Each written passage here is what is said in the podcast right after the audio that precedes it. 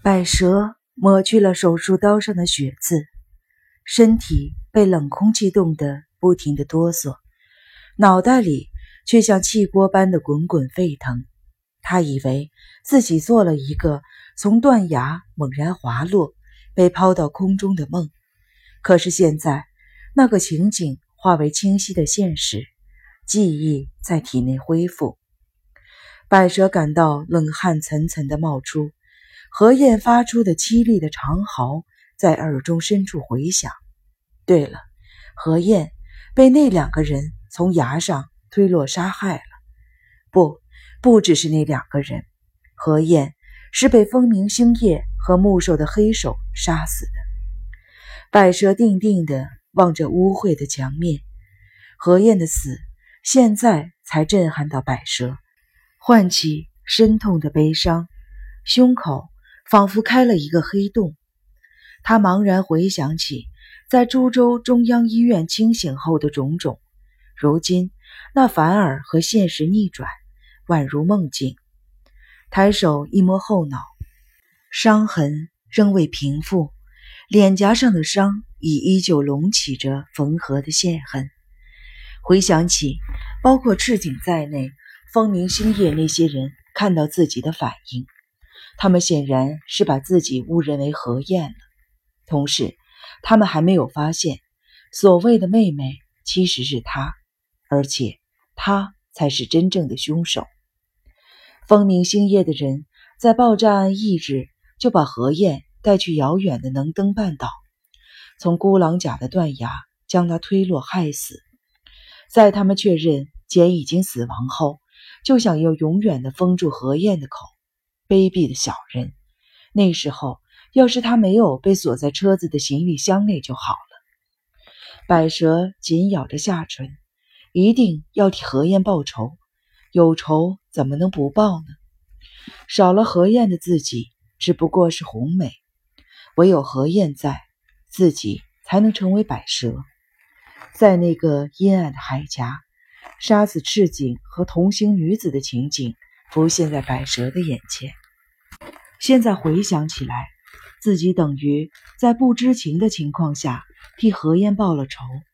接着又想起了李村，他毫不后悔杀死李村，都是李村出卖了自己，自己才会让风鸣星夜两处受到野本他们的威胁，被整得那么惨。百舌把看护壮硕的尸体抱到床上，罩上了染血的毯子。他感到肛门处有股火热的疼痛，不禁皱起脸来。看护出人意料的行为在极度亢奋下夺走了百舌的意识，同时也唤起遥远过往的禁忌回忆。父亲骑在他背上时的粗声喘息仿佛喷在脖子上。霎时体内的齿轮开始剧烈的反转，他从幽暗的地狱底层跃上了现实的世界。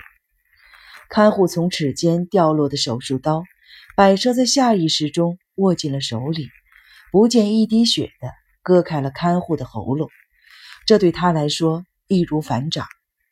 如今百舌已经完全恢复了记忆了，复仇的念头熊熊地燃起。百舌重新握紧手术刀，正要朝门口走去时，突然发现天花板角落的监视器对着自己，不禁吓了一跳。那冰冷的镜头一直旁观着房间内发生的事情，仰望镜头，百舌发现有点不对劲。监视器应该清楚地拍到了刚才发生的意外事件，照理说早该有人跑过来了。难道监视室没有人，还是已经关掉了电源？不管怎么样都不能再继续磨蹭下去了。百舌打开铁门，窥视外面的情况。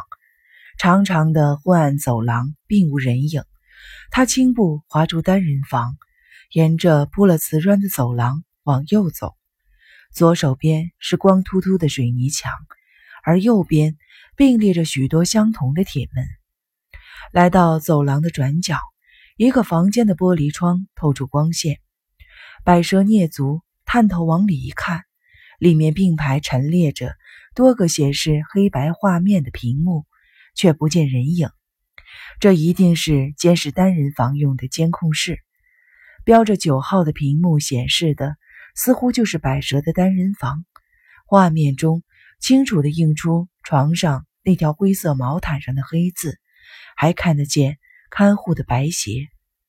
那名看护大概经常利用职业的机会，强迫单人房的病人配合他的特殊的嗜好。看护必定是凭着直觉嗅到百蛇特殊的气息，所以才找上了他。经过监控室，在走廊尽头右转是厕所、茶水间和餐具的清洗处。漫长的走廊的左侧是装了铁栏杆的窗子。走廊右边有一个和监控室一样透出光亮的房间，入口没有常见的门板，而是镶着整片玻璃的滑门。里面只有一名护士坐在椅子上，下巴埋在胸前，双脚慵懒地伸出，正在打瞌睡。夹着护士帽的别针有一边松了，帽子几乎快掉下来了。百蛇重新地握紧了手术刀，就威胁这个护士问出必要的情报吧。百蛇静静地潜入房间。前往新宿中央分局的路上，大山良太好不容易才按捺住自己的雀跃之情。他相信刚从老友日下茂那里打听来的秘密情报将会使搜查行动出现大幅的进展。在一个小时前， Saturday 这本当红周刊的总编日下打电话约大山到附近的咖啡厅碰面。以前日下担任别的月刊的总编时，大山拗不过他的苦苦的哀求，曾向他透露关于政治现金案的情报。那篇独家新闻使得2名政治家下台，日下也因此身价大涨。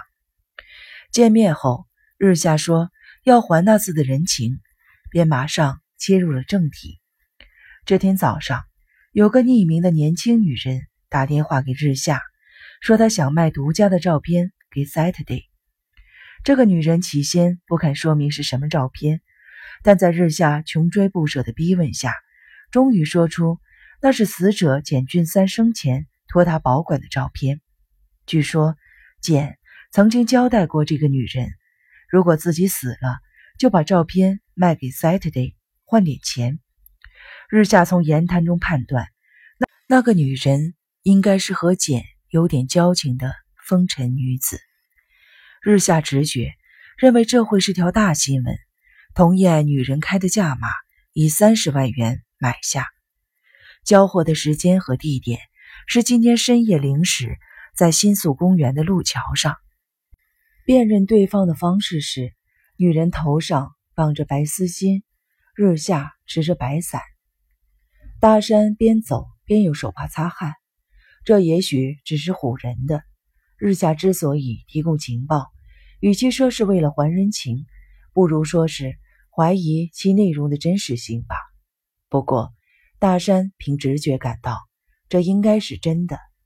之前去第一医院探望仓木时，汤姆吐露的惊人内容中曾提到，风鸣星夜的人正在拼命地找某个东西。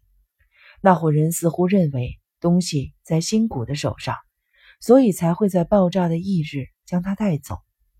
后来那伙人再次前往新谷的住处，彻底地搜过房间，这表示新谷不是因此不肯说而遭到了杀害，就是半路逃走了。不管怎样，他有强烈的预感，今晚可能到手的照片应该就是对方在找的东西。回到位于新宿中央分局内的搜查本部，便接到留言，命他一回来就去局长室报到。局长是一名靠苦干出头的警视正，是个除了政治之外就没有其他长处的平凡的警官。在本案中，虽然担任特别搜查本部的负责人，但实际上的指挥权早就被总厅的公安部夺走，唯一剩下的工作就是在外界追究责任时出面当挡箭牌。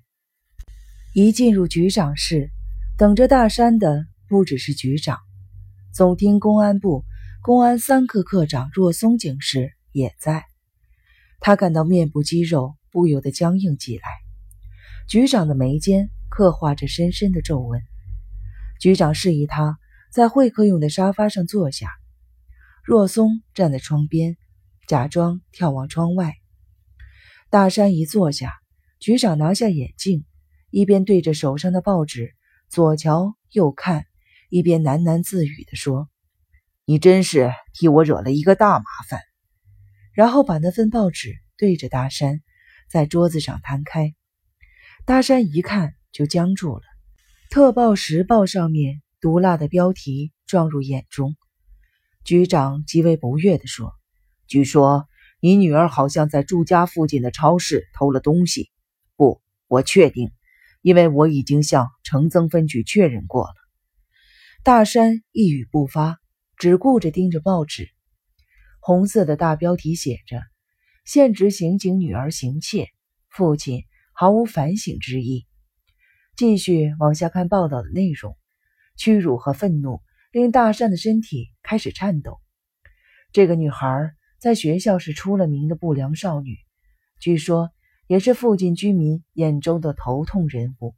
女儿固然有问题，但做父亲的也好不到哪里去，跟报记者彬彬有礼的前往采访，不仅遭到父亲破口大骂，甚至出手推打，施加暴行。该刑警对女儿的罪行毫无自责，也看不出任何反省的态度。父女俩更是联合起来，威胁记者不准报道。那样凶狠的气势，连身经百战的记者都被吓到了。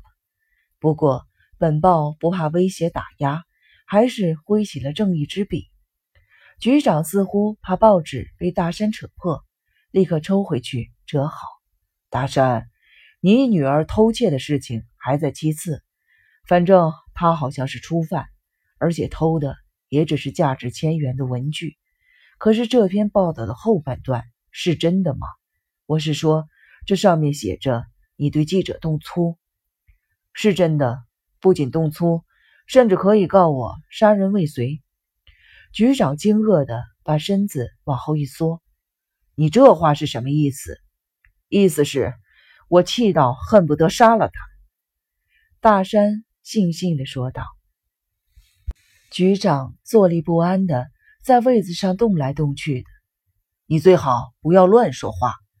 不过如果这篇报道的内容是真的，那我们也无法补救了。”“无所谓，局长，请不用管。